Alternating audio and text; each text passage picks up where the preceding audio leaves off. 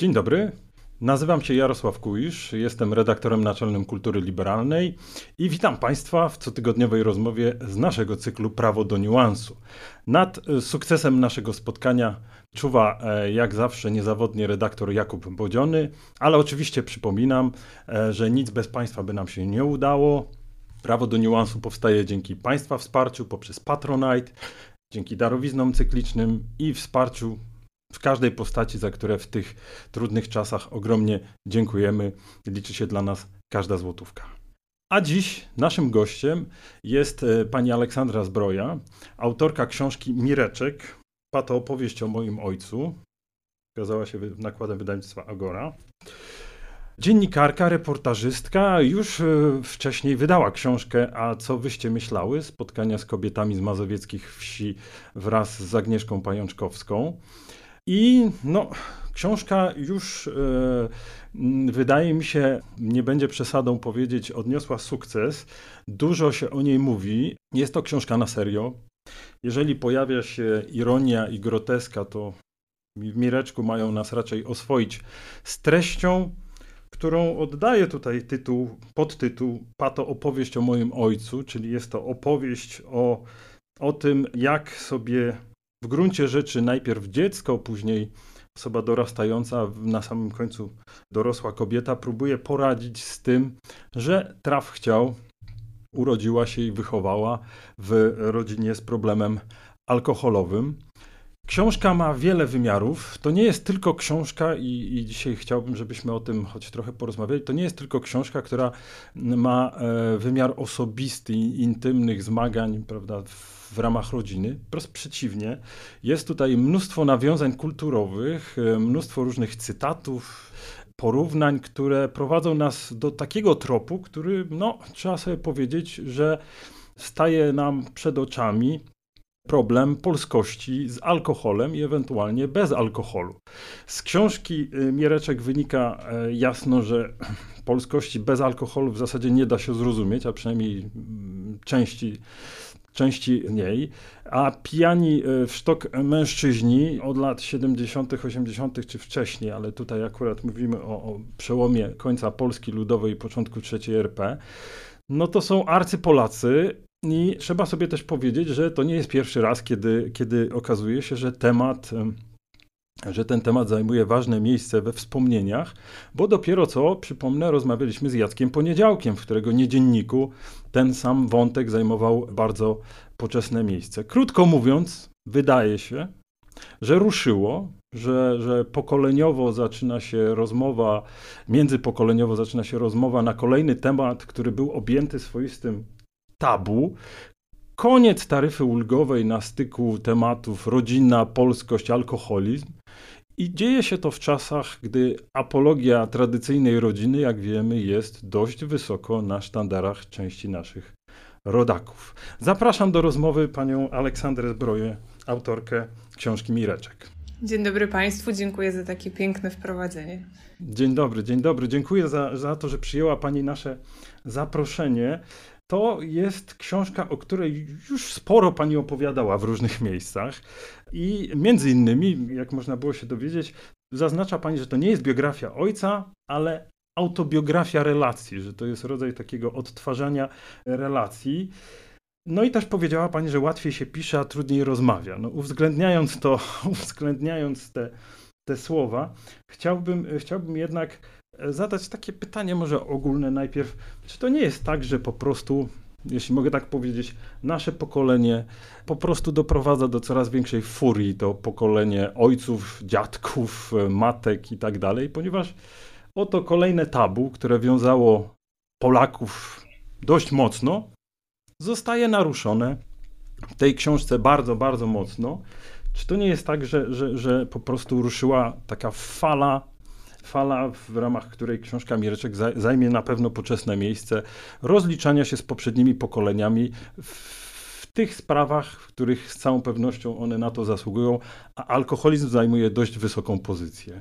Czy można tak potraktować książkę? Ja może na początku powiem, że mm, ja opowiadając w książce i opowiadając o książce, opieram się głównie na e, historii, na historii mówionej mojej rodziny. No i z tej perspektywy obserwuję. Ja nie jestem socjolożką, psycholożką i nie chciałabym tutaj tak e, wchodzić na taką skalę makro, bo też w sposób odpowiedzialny nie jestem w stanie wiele o niej powiedzieć. Natomiast jestem faktycznie w stanie powiedzieć coś o skali mikro, o mojej rodzinie. I w tymże mikroświecie ja faktycznie zaobserwowałam e, coś, e, co nazwałabym zmianą. Coś, co pan, pan tutaj e, pięknie zasygnalizował również we wprowadzeniu do naszej rozmowy. I teraz odpowiedź na, na Pana pytanie będzie złożona i pewnie trochę długa, ale jednak spróbuję, Zapraszamy. skracając, spróbuję, spróbuję się odnieść. Otóż e, mam wrażenie, znaczy obserwując ten swój właśnie, ten mikroświat swojej rodziny, zaobserwowałam coś, co nazwałabym e, zmianą paradygmatu trochę. I o co mi chodzi? dobrze. o co mi chodzi? Otóż po pierwsze, problem picia został w ogóle zidentyfikowany jako problem. E, w książce ja napisałam taki rozdział, nie pamiętam już tytułu, ale mniej więcej to jest takie alkoholowe drzewko genealogiczne naszej rodziny.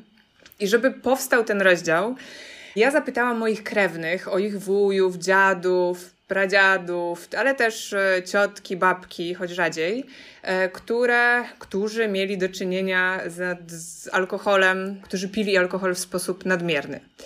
No i to ciekawe było dla mnie bardzo, ponieważ we wspomnieniach tych najstarszych pokoleń, takich pokoleń powiedziałabym praciotek, y, prababek, no to nie mówiło się o alkoholikach, mówiło się o pijakach. To są słowa właśnie, których używali moi rozmówcy, rozmówczynie częściej. Natomiast słowo alkoholik pojawił się później i tutaj mam na myśli właśnie takie pokolenie moich babć, takich babciociotek też. No i, i, i to jest szalenie ważne. Ja się nad tym zastanawiałam dużo, bo mam wrażenie, że to właśnie ujęcie takie medyczno-higieniczne alkoholizmu jako choroby, ono, ono faktycznie potrzebowało i wciąż w sumie potrzebuje czasu i przestrzeni, żeby jakoś tak w pełni zaistnieć w świadomości, również tej językowej. I myślę, że nie tylko naszej rodziny, ale Polaków w ogóle. E, rzecz jasna, koncepcja alkoholizmu jako choroby, no to nie jest rzecz nowa, ale trzeba pamiętać, że też nie jest rzeczą odwieczną, to znaczy na przestrzeni dziejów, stuleci, no w, różny sposób postrzegano, opisywano i ujmowano w ogóle picie nadmierne i różnie też definiowano, co to znaczy nadmierne. I na przykład taka rzecz poprzedzająca te nasze myślenie właśnie takie medyczne, o, o uzależnieniowe, e, o alkoholu, no to, to, to, to było coś takiego, że to nadmierne picie funkcjonowało w ramach takich dyskursów moralnych, powiedziałabym. I sięgało do takiej grupy przekonań, że, że osoby pijące, no to są osoby złe, osoby, które mają słaby charakter, że dobrowolnie wybrały to zachowanie. No a dziś idziemy raczej tropem takiego badacza, który się nazywał Jelinek i on y, naukowo w latach 60. opisał właśnie, napisał, że jest coś takiego jak alkoholizm i że jest to choroba, Oczywiście dodam, że to myślenie takie ono istniało wcześniej, na przełomie XIX-XX wieku ono się rozwijało w ramach y, psychiatrii, ale jednak Jelinek dopiero w latach 60. systematycznie, naukowo pierwszy raz rzetelnie opisał alkoholizm jako chorobę, wyróżnił jej stadia, no i nawet więcej, bo y, opisał ten alkoholizm nie tylko jako chorobę, ale również nieuleczalną chorobę, przewlekłą, potencjalnie śmiertelną, taką związaną z dożywotnią utratą kontroli nad piciem. No to wszystko to, co mamy w głowie teraz, jak myślimy alkoholik. No i to jest y, o tyle ważne, że no wpłynęło to szalenie mocno na sposób, w jaki w ogóle rodziny y, opowiadały o, i opowiadają nadal o swoich właśnie uzależnionych krewnych, tak? To się odbijało bardzo mocno w języku mojej rodziny. No właśnie, kiedy zestawić opowieści prababek, praciotek z babkami. Kiedy ja się rodziłam we wrześniu 86 roku, to, to, to taka ciekawostka, w telewizji wyemitowano pierwszy odcinek takiego programu prowadzonego przez Halszkę Wasilewską, Wódko, pozwól mi żyć. No, może pan pamięta taki program? Legendarny. Tak legendarny. jest. No i, i to wprowadzenie do kultury popularnej słowa alkoholik sprawiło, że z automatu taki człowiek zaczął być trochę inaczej postrzegany. To była jakaś taka próba zrozumienia, takiego empatycznego pochylenia się nad tym człowiekiem. No ale też niestety, y, to widać na przykładzie niektórych osób w mojej rodzinie, takiego usprawiedliwiania czynów tej osoby, pobłażliwości wobec niej i tak dalej. No ale z pewnością ważnym właśnie elementem tej układanki, że łatwiej jest publicznie mówić e, o pewnych rzeczach, jest, e, no łatwiej jest publicznie powiedzieć, że syn jest chory, niż że syn jest zły, prawda? No i, i myślę, że to była taka pierwsza rzecz, która wprowadziła w ogóle to, to zagadnienie do, w obręb dyskusji w ramach naszej rodziny. No ale jest rzecz druga i druga zmiana. W takim polu, o którym Pan wspomniał i o które y, rozumiem, że Pan pyta, jak i czy w ogóle opowiadać o tym czymś, co właśnie zidentyfikowaliśmy jako ten problem, tak? Nie, nawet, nawet jeśli mogę wejść w słowo, bo y, ja bym się nigdy nie odważył zadać tego pytania, wchodząc na taki wyższy poziom, gdyby nie początek i koniec książki. Ja tutaj, że tak powiem, przeciwstawię tym słowom, które pani mówi, to co napisała autorka, jeśli można. Mianowicie, mianowicie najpierw mamy w ogóle, z, tutaj gruba Berta, cytat, Adam Mickiewicz, Księgi Pielgrzymstwa Polskiego, prawda? I to może, ja to traktuję serio, to znaczy, że jeżeli tutaj jest ten cytat, żeby dla, dla naszych słuchaczy, a lekarze wiedzą, iż dziecię poczęte z ojca, który się obżarł i opił, głupie jest i niedługo żyje. Adam Mickiewicz, Księgi Pielgrzymstwa Polskiego. I książka kończy się, kończy się słowami Nasza historia nie jest wyjątkowa. Tę samą opowieść nosi w sobie wiele osób z mojego pokolenia, Wielokrotnie, a ściślej, tak często, że na granicy niemożliwości, kiedy opowiadałam kolejnej osobie o projekcie Mireczek, z niedowierzaniem dostawałam w darze kolejnego Mireczka, już nie mojego, a jednak. Pod koniec pracy miałam wrażenie, że są nas całe zastępy, armie, że Polska stoi pokoleniem po Mirków, trzydziestokilkulatków, którzy wyssali końcówkę PRL-u i transformacyjnego bluesa z wódką matki oraz ojca. To my, Pomirki, dla Ciebie Polsko głosujemy, na Ciebie płacimy podatki i w Tobie chowamy dzieci, kochając za bardzo lub niedostatecznie. DDA, tu przeskoczę, o ile coś takiego w ogóle jest, to zmowa milczenia. I, I, niedawno gościłem Piotra Stankiewicza, u którego jednej z książek jest cały też fragment, który dosłownie mówi to samo, co tutaj cytowana na okładce Małgorzata Halber, że w zasadzie to tych dorosłych dzieci alkoholików w Polsce są prawdopodobnie miliony i że to nie jest sprawa do roztrząsania w pojedynkę, tylko że to już jest w tym momencie, prawda, dramat osobisty, ale też jakaś bardzo poważna sprawa kulturowa, no i stąd, stąd moje pytanie. Oczywiście, z, z, przy czym ja może podkreślę, że ja nie stawiam tutaj żadnych diagnoz, raczej to jest taka, ta książka jest taką serią pytań, które ja zadaję. Co to znaczy, że jesteśmy dziećmi y, z rodzin, w których się piło? Jak to na nas wpłynęło? Czy, czy bardziej się różnimy, czy bliżej nas, nam do siebie niż jesteśmy w stanie przyznać? Ja nie odpowiadam na żadne z tych pytań. Ja po prostu wyrzucam to w przestrzeń. I tu faktycznie ma Pan rację, tu jest ten element bardzo uniwersalny.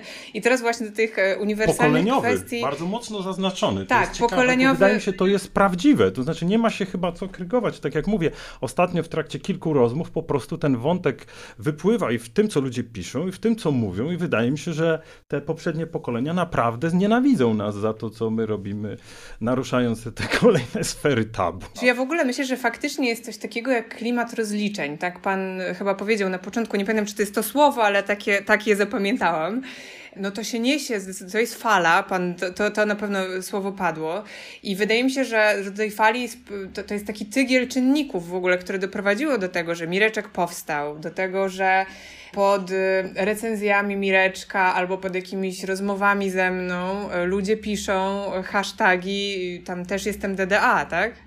I zdarza się to faktycznie nader często, aż mam ciary, jak w ogóle o tym mówię teraz. I mam takie poczucie właśnie, że, e, że, że może być, może nam jest coraz łatwiej faktycznie rozliczać rodziny z alkoholowych tematów. I oczywiście tutaj powodów też widzę, upatruję wiele. E, pierwsza rzecz jest taka, że my, tak dzieci, bliscy, rodzice też osób e, uzależnionych, wielu z nas jednak zwróciło się o pomoc do terapeutów, bo w Polsce leczenie alkoholizmu i pomoc rodzinom, tak zwanym rodzinom alkoholowym, ma się naprawdę całkiem nieźle. I wiemy, że zrozumienie tego, że coś jest chorobą, o czym powiedziałam wcześniej, no ono nie jest równoznaczne zdaniem komuś zielonego światła na właśnie rozwalenie naszego życia. Innymi słowy, że nie musi być tożsame, choć czasem niestety jest, o czym wspomniałam wcześniej, z takim właśnie usprawiedliwieniem tego, że ktoś pije. No na takiej zasadzie, że on jest taki biedny i pije. No jest biedny, no ale my też jesteśmy biedni. Rzecz nie jest zero-jedynkowa, dostrzegamy to, widzimy, że nie musimy pewnych rzeczy znosić, godzić się na nie, że jesteśmy warci, żeby i o siebie zadbać i takie takie myślenie wiąże się z taką drugą zmianą, być może również e, pokoleniową. To znaczy takie myślenie o rodzinie jako dożywotniej konieczności odchodzi do lamusa. Kiedyś, no pomyślmy, nie tak dawno, no na przykład przed jeszcze przyznaniem emerytur, przecież to było tylko kilkadziesiąt lat temu, rodzina faktycznie koniecznością była. Na pewno w większym stopniu niż teraz, ale już dziś nie jest. Zaczynamy redefiniować to pojęcie odbiologiczniać je, że użyję takiego dziwnego, e, na prędce skróconego sformułowania. Rodzina dla wielu z nas e, to też przyjaciele, sąsiedzi, ludzie po prostu tacy, z którymi jest nam dobrze. Rodziny możemy sobie wybrać. I takie podejście, ta redefinicja sprawia, że ten dziad, pradziad, ale też ojciec i matka, oni powoli, powolutku przestają być takimi figurami nietykalnymi. Te ich portrety, owszem, możemy podziwiać, ale możemy też im domalować wąsy, możemy też y, je rozliczyć. Ba, ja uważam, że nawet musimy je rozliczać, no bo na czym się uczyć, jeżeli nie na błędach poprzednich pokoleń. E, jest, Pełna zgoda. E, jest jeszcze taka jedna zmiana, którą widzę, która właśnie, taka być może właśnie pokoleniowa, która sprzyja tej rozliczeniowości Zmiana wydawałoby się, że oswojona, ale praktyka e, pokazuje mi, że nie zawsze i nie przez wszystkich. E, I na przykład obserwowanie komentarzy w internecie to jest zawsze taka ciekawa próba tego, co jest oswojone, a co nie. E, I chodzi mi o, o falę feminizmu w latach 60., 70., o to wszystko, co się działo na przykład w Stanach Zjednoczonych wówczas i sobie tak przeciurkało z opóźnieniem pewnie lekkim do nas, nawet może nie lekkim. I chodzi mi o takie hasło: prywatne jest polityczne, prywatne jest publiczne publiczne. No, że o tym, co za zamkniętymi drzwiami, nie tylko wypada mówić, e, i to jest coś nie do pomyślenia dla mojej na przykład pracioci 98-letniej, ale też trzeba właściwie o tym mówić, żeby wdrażać konieczne zmiany. No i w tym kontekście mówienie o problemach rodzinnych lub w ogóle o jakichkolwiek innych, o których myślimy, że one są prywatne, ma albo może mieć taki aspekt uzdrawiający całą społeczność. Na wielu poziomach tak się dzieje i tak na przykład na poziomie takim legislacyjno-urzędowym no wdrażane mogą być różne procedury. No na przykład, że policja zacznie interweniować w określonych sprawach w określony sposób. Na przykład ale też na takim jednostkowym, no, że po prostu ktoś zobaczy, że nie jest sam z czymś, co okazuje się jednak, e, no właśnie, problemem i że można ten problem jakoś rozwiązać. No i mam też wrażenie, że to się niesie na tej fali bardzo dobroczynnej, naprawdę. Ujawnianie przemocy seksualnej, nadużyć w środowiskach teatralnych, tego hashtagu mitu, tego wszystkiego, co się zadziało w ostatnich latach. E, no, no bo rzecz jest taka, jak powiedziałam wcześniej, że jak jedna osoba powie publicznie, dany problem ma szansę zyskać status takiego no, klocka w domino, właściwie to domino zbudować i obalić. No i trzeba powiedzieć, że mówienie o alkoholizmie bliskich zdecydowanie wpisuje się w te fale i to nie jest takie od czapy, że teraz przywołałam te wszystkie ruchy jak e, mi tu, dlatego że ono często e, niestety jest związane z przemocą. Alkoholizm ma to do siebie, że właściwie dotyka no, no nie tylko osobę pijącą i to jest dramat tej choroby, ale jest jak taki e, no, lej depresyjny, który zasysa bliskich ludzi osoby pijącej. Bardzo często jest to rodzina. I to zasysanie często właśnie tak e, przywdziewa takie szaty, ubiera się w kostium właśnie taki wykorzystywania, nękania, przemocy psychicznej, fizycznej. I dlatego to jest związane. I buduje więzi przemocy. Ja y, wchodząc słowo dosłownie, tylko chciałem y, dodać, że tu jest taki fragment o kościele katolickim i o tych kampaniach, które są podejmowane, bo jeżeli wspomniała Pani o tym, że tutaj y, jednym z tych czynników, który uruchomił efekt domina, to było wejście języka terapii, to znaczy, że jakiś język wcześniejszy nie zdał egzaminu, prawda? Mhm. No ten, ten, ten wątek religijny faktycznie to jest znak zapytania w tej książce znowu. Ale faktycznie opisałam e, w książce perypetii ojca z, z terapią, e, która kiedyś w szczególności miała wymiar taki mocno duchowy. No dziś coraz bardziej ona się różnicuje, jest coraz bardziej taka inkluzywna, w wielu wypadkach mniej właśnie uduchowiona. Chodzi rzecz jasna mi o AA i pan pewnie też być może to wyłapał bo obok kampanii kościelnych, takich właśnie zwalczających nałogowe picie, no to AA było też szalenie ważne w tym, w tym wszystkim, co się działo w kwestii leczenia alkoholizmu. AA to jest największa samopomocowa grupa na świecie I związana z nią terapia 12 kroków jest właśnie takim duchowym modelem zdrowienia. Dosłownie tak jest, gdyż u zarania, a koncepcja zrodziła się w latach 30., nie pamiętam dokładnie roku, ale to są lata 30. w Ameryce. Pierwsi anonimowi to był lekarz i makler giełdowy. Oni związani byli, e, zwani zresztą byli beznadziejnymi alkoholikami, czyli takimi, którym nic absolutnie nie pomagało przestać pić. Oni odnaleźli siebie nawzajem i tutaj mamy ten komponent samopomocowy, ale odnaleźli też Boga, o czym mówili. To znaczy uznali swoją bezsilność wobec nałogu i powierzyli się sile wyższej. To jest takie charakterystyczne sformułowanie, powierzyć się sile wyższej. No i, i to im pomogło w, i, i odwoływali się przy tym, to też bardzo ciekawe, do doświadczeń takiego innego alkoholika i on się nazywał Roland Hazard chyba. I on szukał pomocy w wyjściu z nałogu u Junga. I teraz legenda głosi, że on pojechał do Curychu, terapia u Junga mu nie pomogła i Jung w ogóle tak załamał ręce nad tym biednym Rolandem, że powiedział, że tylko nawrócenie może mu przynieść zdrowie i pomóc wytrzeźwieć. No i dalej opowieść. Ale w tej historii to się nie udaje. Prawda? Znaczy tutaj, tutaj Kościół... Ich historii się udaje, w tej, e, w tej historii, na której właśnie zostało zbudowane ten, to wielkie gmaszysko AA, które też nie jest organizacją chrześcijańską, to też podkreślę, no mówi się tam o Bogu, jakkolwiek go rozumiemy, o sile wyższej, ale w praktyce oczywiście ta siła wyższa często sprowadzała się do Boga chrześcijańskiego i tak było w przypadku mojego, mojego ojca. Ja zresztą pamiętam, jak on wracał z tych spotkań z obrazkami świętymi, jak babcia rozmawiała z księdzem, który był związany z jakąś grupą AA, jak my wszyscy chodziliśmy się modlić, jak grupy dla dorosłych dzieci alkoholików, czyli DDA i dorosłych dzieci z rodzin dysfunkcyjnych DDD, na które y, miałam y, przyjemność chodzić, one jakby też podążały tą ścieżką, tak? Mhm. Ja oczywiście nie wątpię, że to w ogóle pomogło tysiącom osób. Ja po prostu stawiam znak zapytania w kontekście Mireczka, czy jego wątpienie w Boga, bo on miał taki epizod wątpiący, który przywołuje w książce, mogło przeszkodzić mu paradoksalnie w odnalezieniu się na tych grupach. E, czy to była no. kolejna rzecz, która go przerosła? Zresztą był taki e, artykuł w portalu na temat, jakiś, no, chyba 8-9 lat temu w którym e, to jest szalenie ciekawe, który polegał na tym, że jego autor no, właściwie opisywał swoją historię, jak on nie może znaleźć ateistycznych grup AA w Polsce. E, I na stronie alkoholik.org znalazł taki zapis, komentarz do kroku drugiego. E, ja dodam, że w 2021 roku on cały czas tam jest, bo sprawdziłam przed naszą rozmową. I ten komentarz brzmi tak. Dlatego też drugi krok jest punktem, w którym wszyscy się spotkamy, agnostyk, ateista i odszczepieniec od wiary. Przy tym kroku wszyscy możemy podać sobie ręce. Prawdziwa pokora i otwarty umysł mogą doprowadzić nas do wiary, a każdy meeting AA jest gwarancją, że Bóg przywróci nas do zdrowia, jeśli szczerze go o to poprosimy i tak dalej. No i jakby ten komentarz faktycznie, on pokazuje, że w momencie, kiedy ojciec chciał się leczyć yy, i jeżeli faktycznie miał epizod swój wątpiący, no to yy, jednak mógł odczuwać bardzo duży dyskomfort z, z tego spotkania, z tych terapii, no bo i tak już się boksował z jednym, prawda? No a tutaj miał ten taki drugi worek bokserski, trudny do udźwignięcia. Ja też pamiętam, taki był artykuł w New York Timesie, też z 10 lat temu i on jest świetny i yy, traktuje mniej więcej o tym samym. I pojawia się tam taki akronim AAA. Anonimowi alkoholicy ateiści. Bo rzecz była właśnie o ateistach, którzy ukrywali swój ateizm na grupach e, samopomocowych, żeby w ogóle móc w nich uczestniczyć. I oczywiście w Stanach to się na maksa zmieniło. Jest tam masa grup takich właśnie otwartych. 12 kroków ma swoje wersje humanistyczną, buddyjską, jaką tam chcemy.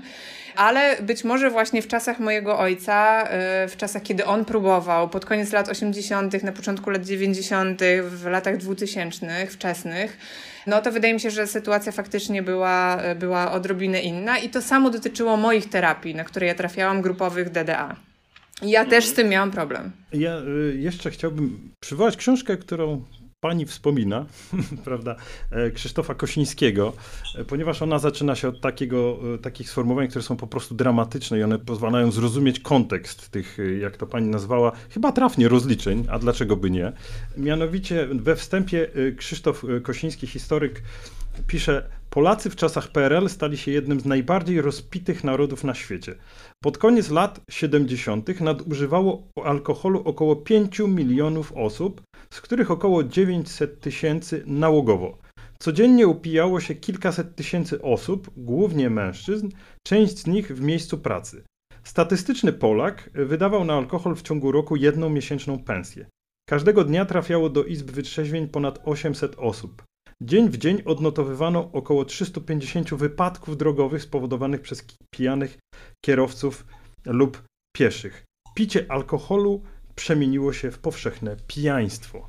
No, trudno mi znaleźć lepszy, lepszy wstęp do tego, żeby powiedzieć, że to chyba jednak jest sprawa międzypokoleniowa i powiedzieć, że prawdopodobnie, kiedy mówimy o tej rodzinie, no to trwa bardzo taki bolesny proces, bolesny, trudny proces zmiany więzi które wiążą rodzinę, bo jeżeli w czasach, prawda, kiedy Polska nie była niepodległa, kiedy mieliśmy Polskę ludową, kiedy to picie było pewnymi strategiami przystosowawczymi też do tego otoczenia, no to można powiedzieć, że kiedy okoliczności się zmieniły, to nagle i definicja rodziny się zmienia i więzi oczekujemy innych. Dlaczego o tym mówię? Dlatego, że chciałbym zapytać o to, na ile ważne było to, o czym pani mówi, Czyli te wyjazdy z kraju, poznawanie innych, innych sposobów życia, otwarty świat, który spowodował, że pani w ogóle mogła wyjść na zewnątrz tej sytuacji, obejrzeć ją i stwierdzić, zaraz, tu w ogóle coś chyba nie tak jest, tu chyba coś nie gra, prawda? Na ile to, to otwarcie świata miało znaczenie, żeby w ogóle spojrzeć na to, no a w końcu, prawda, dotrzeć do napisania książki. Ja może jeszcze, na, zanim odpowiem na Pana pytanie, dodam, że w moim poczuciu ten, ten koniec PRL-u on nie kończy picia. No nie, nie, nie, w żadnym wypadku. To, Zaczyna nowy typ picia. To są dane w pani książce. Tak, tak ale też e, potem opisuje, e, jest taki rozdział o transformacji i, i jest tam powiedziane wprost, że zaczyna się pić coraz więcej. A najnowsze badania z roku ubiegłego, albo nawet z tego, z tego, pokazują, że teraz Polacy piją w ogóle jeszcze więcej. W sensie to jest jakaś fala, która e, narasta niestety. Tylko tak, e, gwoli ścisłości. Jeśli chodzi o moje wyjazdy, no to one, e, no to odpowiedź znowu jest taka skomplikowana, no bo one z jednej strony, one mi pomogły zdecydowanie, znaczy to nie chodziło nawet o otwarcie się na świat, tylko o wyrwanie się z sytuacji, w której trwałam one mi pokazały, i to by nie musiał być drugi koniec świata. To by mogło być, no nie wiem, mogłabym równie dobrze pojechać do Krakowa, albo równie dobrze mogłabym się po prostu wyprowadzić do innej dzielnicy. E, los mnie pchnął dalej. Ale one mi pokazały właśnie to, o czym już powiedziałam wcześniej, że ta sytuacja, w której ja jestem, to nie jest sytuacja, w której muszę trwać na wieki wieków ale też oczywiście motywy, dla których ja się, e, ja, ja wyjechałam, one były bardzo mocno związane, no właśnie z takim, no one były bardzo eskapistyczne, w sensie teraz bym sobie, nie wiem, czy poleciła zrobić zachowanie się w ten sposób. I też w książce e, staram się podkreślić, że jakby ja uciekłam, ale przed niczym mi się nie udało uciec, nawet te, te tysiące kilometrów od Polski zmagałam się z podobnymi problemami. Ale pan poruszył taki ciekawy problem o e, relacji między pokoleniami. I faktycznie no bo to jest tak, że jak ja to wszystko opowiadam, to pewnie mogę zostawić kogoś z takim przekonaniem, że dla mnie to jest takie super proste i oczywiste i w ogóle tak łatwo mi się to opowiadało. Ale tak nie jest. Ja prawie osiwiałam przed wydaniem tej książki z lęku właśnie, jak zareagują bliscy. Część z nich zareagowała dobrze, ta, ta akurat, na której mi najbardziej zależało, e, co jest dla mnie wciąż trochę lekkim szokiem, ale wiecie, no we mnie wciąż pracuje takie myślenie, że tata i mama to są jakieś takie istoty ponadludzkie w pewnym sensie.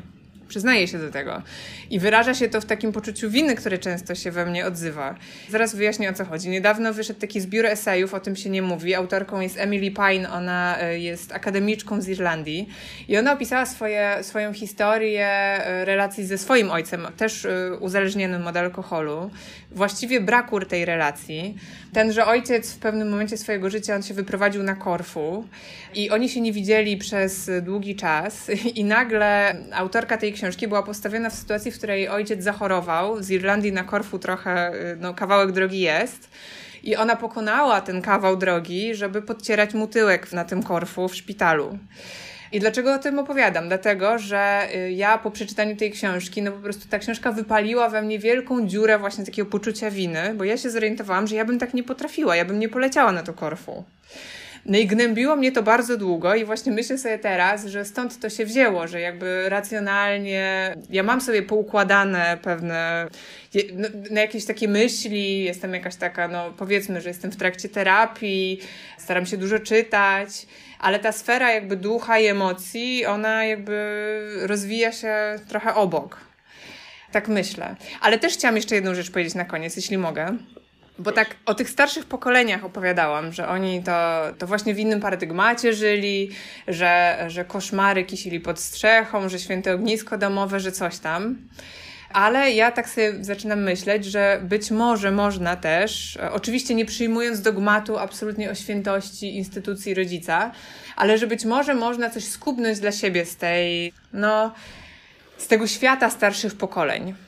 To znaczy po uznaniu, nazwaniu, powiedzeniu tego, czego myśmy doświadczyli e, jako właśnie złe, nieakceptowalne, zostawić to, nie grzebać w tym w nieskończoność, tylko jakoś ruszyć dalej wziąć odpowiedzialność za własne życie, zamiast wiecznie myśleć, a ja tak myślałam, że ten zły rodzic projektuje nas na całe życie w pewnym sensie, bo tak nie musi być i tak nie jest.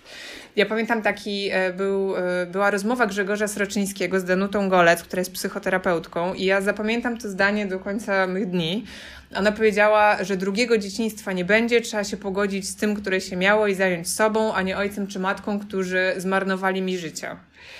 O, i tak sobie myślę, że to tak, jest. No tak, to, to bardzo mocno w książce wybrzmiewa, bo w gruncie rzeczy to jest takie pytanie, kiedy kończy się dzieciństwo. To znaczy, że tak. jeżeli mamy do czynienia z sytuacją, w której więzi zaczynają polegać na tym, że najbardziej odpowiedzialną osobą w rodzinie staje się dziecko, to następuje całkowite zatarcie ról w rodzinie i w efekcie de facto nikt nie jest dorosły.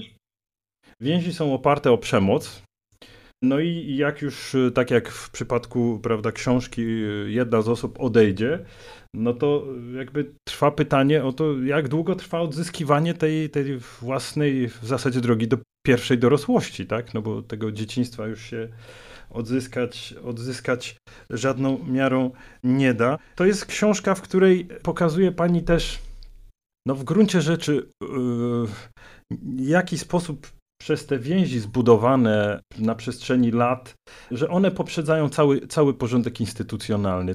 Ja, ja, nie mówię abstrakcyjnie, mówię o czymś konkretnym, to znaczy, że w jednej z sytuacji, która się pojawia, to jest sytuacja po rozwodzie. Okazuje się, że to nie ma żadnego znaczenia, że się ktoś z kimś rozwodzi, prawda, że te więzi jakby tak przeskakują ponad tymi, tymi e, decyzjami, że rodzina jest ważniejsza. W gruncie rzeczy to jest opowieść o tym, jak się niszczy indywidualizm, to znaczy o tym, jak ta jednostka ma się roztopić. I to roztapianie ma najróżniejsze granice. To jest e, zarówno przemoc słowna, jak i przemoc fizyczna, naruszanie tej cielesności, prawda? Tam ileś jest fragmentów, w której po prostu narusza się cielesność i wreszcie takie życie w no, w całej tej takiej grze różnych sformułowań pomiędzy tym, że rodzina jest najważniejsza, tu cytuję, a tym, że mówi się, że jesteś nikim, pomiędzy tym, że prawda, będziemy kiedyś jeszcze żyć wspaniale, albo że w ogóle jest wspaniale, a tym, że żyje się w permanentnym poczuciu winy i budowania różnych fikcji.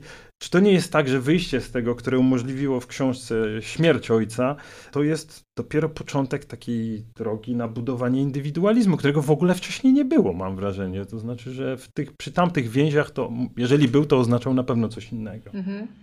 E, nie wiem, czy indywidualizmu. Właściwie to się nie zastanawiałam nigdy nad, e, nad tym. Ta śmierć ojca też nie wiem, czy była koniecznym warunkiem do tego, żebym ja mogła zacząć się rozliczać. Ona była koniecznym warunkiem, żebym ja mogła napisać tę książkę po prostu. Która jest rozliczeniem. No, nie. Ona jest jakiś. Ona jest procesem. To wszystko jest takie niezamknięte. Tam nie ma właściwie kropki. Tam jest masa znaków zapytania i jakby to, to jest proces, który cały czas trwa. I nawet w ciągu naszej rozmowy on pewnie trwa. I potem jak ktoś mnie jeszcze zaprosi do kolejnej rozmowy, no to on będzie nadal trwał i nadal będę, będę pewnie trochę zmieniać swoje odpowiedzi i nadal będę, no nie wiem, pracować nad tym sama, sama ze sobą. Więc raczej bym powiedziała właśnie, że. Mm, I też nie wiem, czy postrzegam to jako drogę do odkrycia własnego indywidualizmu. E, choć na pewno jest e, coś takiego w relacji z osobami pijącymi, e, jeśli chodzi o dzieci, że faktycznie zaciera się taka różnica pomiędzy ja i nie ja. I, i, I nad tym pracuję, choć nie wiem, czy, czy, czy nazwałabym to właśnie takim, takim sformułowaniem, czy określiłabym to jako indywidualizm, który jednak kojarzy mi się, no, wybrzmiewa mi często właśnie tak negatywnie. O. No to zależy, czym się napełni, prawda? Bo, bo wydaje mi się, że to jest, to jest o tyle proces, że pani w książce pisze, że no teraz już rozumiem, ma pani dziecko, prawda? Więc Tak, więc to jest, to jest taki moment, w którym trzeba się zastanowić, co się przekazuje dalej, i tym, i tym e, momentem, w którym zadaje się pytanie o to, co mam do powiedzenia następnemu pokoleniu, już skoro jesteśmy w tym, w tym języku, no to w tym momencie mówiąc językiem psychologii, przerywa się te pętle nawyku, prawda? I, e, no i tak wybór jest, ten wybór, co się zostawi, tak jak pani przed chwilą wspomniała, są jakieś elementy tego pakietu ambiwalentnego do bólu, prawda? E, że jest e, trochę fragmentów, które by się zostawiło. No takie zasadnicze rzeczy, których mówimy tutaj, jak alkoholizm, zdecydowanie zostawić za burtą i, i w tym sensie to jest tak, jakby się podejmowało te decyzje budowania od nowa. Tak, tylko że właśnie może budowania nie od nowa siebie, właśnie tej takiej indywidualnej siebie, może o to mi chodziło, tylko bardziej budowania siebie w relacji z innymi ludźmi i budowania tych relacji na zasadzie takiej prawdziwej współpracy. E, mhm. Budowania takiej zdrowej społeczności, na przykład rodzinnej, takiej mikrospołeczności. Budowania właśnie takich opartych na wspieraniu się i miłości relacji w ogóle między ludźmi. To, to na pewno, to bym powiedziała tak że to bardziej w tę stronę chciałabym, żeby szło, niż w stronę właściwie takiego y, budowania po prostu siebie. Mhm. Ja muszę powiedzieć, że ta książka, już kończąc, bo musimy kończyć oczywiście, że ta książka wydaje mi się ważna także w tym wymiarze kulturowym. Nawet jeśli pani zamierza uciekać od tego, to ja sobie pozwolę tak powiedzieć, ponieważ mamy całą tonę książek, których od razu przychodzi do głowy, że to nawet jeżeli się pojawia jakiś tam niechęć do picia, do alkoholu i tak dalej, to w gruncie rzeczy to jest takie, że e, usprawiedliwienie, czy też jakieś rodzaje racjonalizacji sprawiają, że to może to nie jest takie najgorsze, a może... Romantyzowanie jeszcze. Oczywiście, tak myślę, myślę o tej, na przykład o tym filmie Pętla Hasa, no chyba najważniejszy film o alkoholizmie, którym ten Holoubek zagrał tę rolę tak, że w gruncie rzeczy po obejrzeniu można mieć ochotę zostać pijakiem, no bo to jest, to jest cała, dwu, cała dwuznaczność tego, no to jest, to jest coś dramatycznego. Podobny film Billy Wildera, Stracony Weekend, amerykański, który jest o tym samym, być może Hasa inspirował, nie wiem tego, no jednak zostawia ludzi z takim poczuciem, że chyba nie chcieliby się znaleźć w roli tego bohatera, więc tak sobie myślę, że to jest, to jest jednak coś innego i tak pomyślałem, że u Kazimierza Orłosia jest, jest w, w jego tam historii cudownej Meliny cały fragmenty o alkoholizmie w polskim w latach 70. i 80. i on bezwzględnie jest przeciw. I to, to mi tak się, się przypomniało. Ale to są, to są jakieś wyjątki na tle masy dzieł, w których prowadzi się nocne Polaków rozmowy, pije, mówi o ojczyźnie i generalnie dobrze mieć pół litra na stole, prawda? Albo też co to za wesele bez skrzynki wódki, prawda? I tak można długo, więc wydaje mi się, że tutaj pani mówi, jak to, co to za wesele? No właśnie w którymś momencie trzeba powiedzieć y, tej pętli nawyku polskości stop, no, że, że, że jak długo może trwać coś, co się odbywa w gruncie rzeczy kosztem choćby małych dzieci, prawda? No ja mogę, mogę dodać tylko, że faktycznie trudno jest na przykład romantyzować albo no, sytuację, jeżeli przyjrzymy jej się tak naprawdę z bliska i szczerze trudno e, dostrzec właśnie bohatera romantycznego w osobie, która e, no, leży na środku tej weselnej sali i zasikała sobie spodnie, bo niestety choroba alkoholowa, ona wiąże się też z utratą na przykład kontroli nad swoim ciałem. I... A to dl dlaczego ten Mickiewicz się pojawił na początku, jeśli można? A to jest takie, no to, to jest już jakby kolejny wątek, który się tam pojawił. On się po pierwsze pojawił jako takie puszczenie oka dla, do, do czytelnika, a po drugie dlatego, że bycie, to, to już wchodzimy na temat bycia t, takiego terminu no, DDA, rozumianego jako właśnie taki trwały element czyjejś tożsamości. Ja tym już trochę mówiłam w, w, w rozmowach i jest to rzecz szalenie skomplikowana ale ono ma, między, ma też taki wymiar, choć nie jest to jedyna rzecz, którą, którą można oczywiście powiedzieć o, o, o tym, że może osiągnąć taki wymiar trochę takiej szkarłatnej litery na kimś. To znaczy, że mm, sąsiedzi na przykład mogą patrzeć nieufnie na dziecko z rodziny alkoholowej w takim sensie, że no, on jest trochę podejrzany, czy ona zejdzie na ścieżkę swojej mamy albo swojego taty. Czy możemy mu zaufać? Czy on nie ukradnie nam roweru, jak tam go przypnę do, do płota z, tam pod blokiem? To jest rzecz, którą ja usłyszałam w szkole podstawowej, że ja jestem z patologicznej rodziny i moja koleżanka raczej powinna znaleźć sobie inne koleżanki. I to jest taki, takie naznaczające też w ten sposób. Potrafi być. Na szczęście to się powoli zmienia, bo ja proszę pamiętać, że opisałam rzeczywistość w książce odmiennej od tej, którą mamy teraz. Mam nadzieję, chociaż ta, ta zmiana się odbywa powoli, tak? Więc na pewno w niektórych środowiskach jest to nadal aktualne. Ale no niestety to potrafi być właśnie to picie jednej osoby, potrafi też ciągnąć w dół całą rodzinę też w tym wymiarze i w tym aspekcie. I stąd też. Yy, Stąd też się wziął między innymi dlatego ten cytat.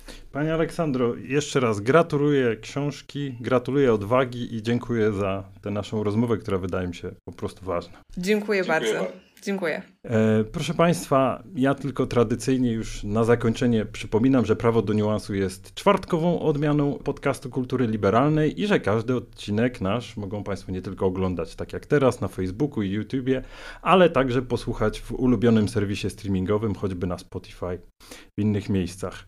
Już jutro będziemy mieli okazję porozmawiać na zupełnie inny temat, co nie zmienia faktu, że super interesujący, mianowicie temat globalnych podatków, które niedawno ogłoszono i e, gościem redaktora Jakuba Bodzionego będzie ekonomista Nikodem Szewczyk. E, bardzo to się zapowiada e, ciekawie, bo temat jest ważny i w Polsce mam wrażenie za mało na ten temat rozmawialiśmy. No, a proszę Państwa, nasze nagrania, nasze nagrania znajdują Państwo i na stronie, i w e, internecie. Zachęcam do czytania najnowszego numeru Kultury Liberalnej. Wszystko to jest dla Państwa za to, że nas słuchacie, oglądacie i wspieracie słowem dobrym albo i złym, za to, że nas Państwo wspierają finansowo. Ogromnie w imieniu Zespołu Kultury Liberalnej Państwu dziękuję i zapraszam w następny czwartek. Dziękuję bardzo.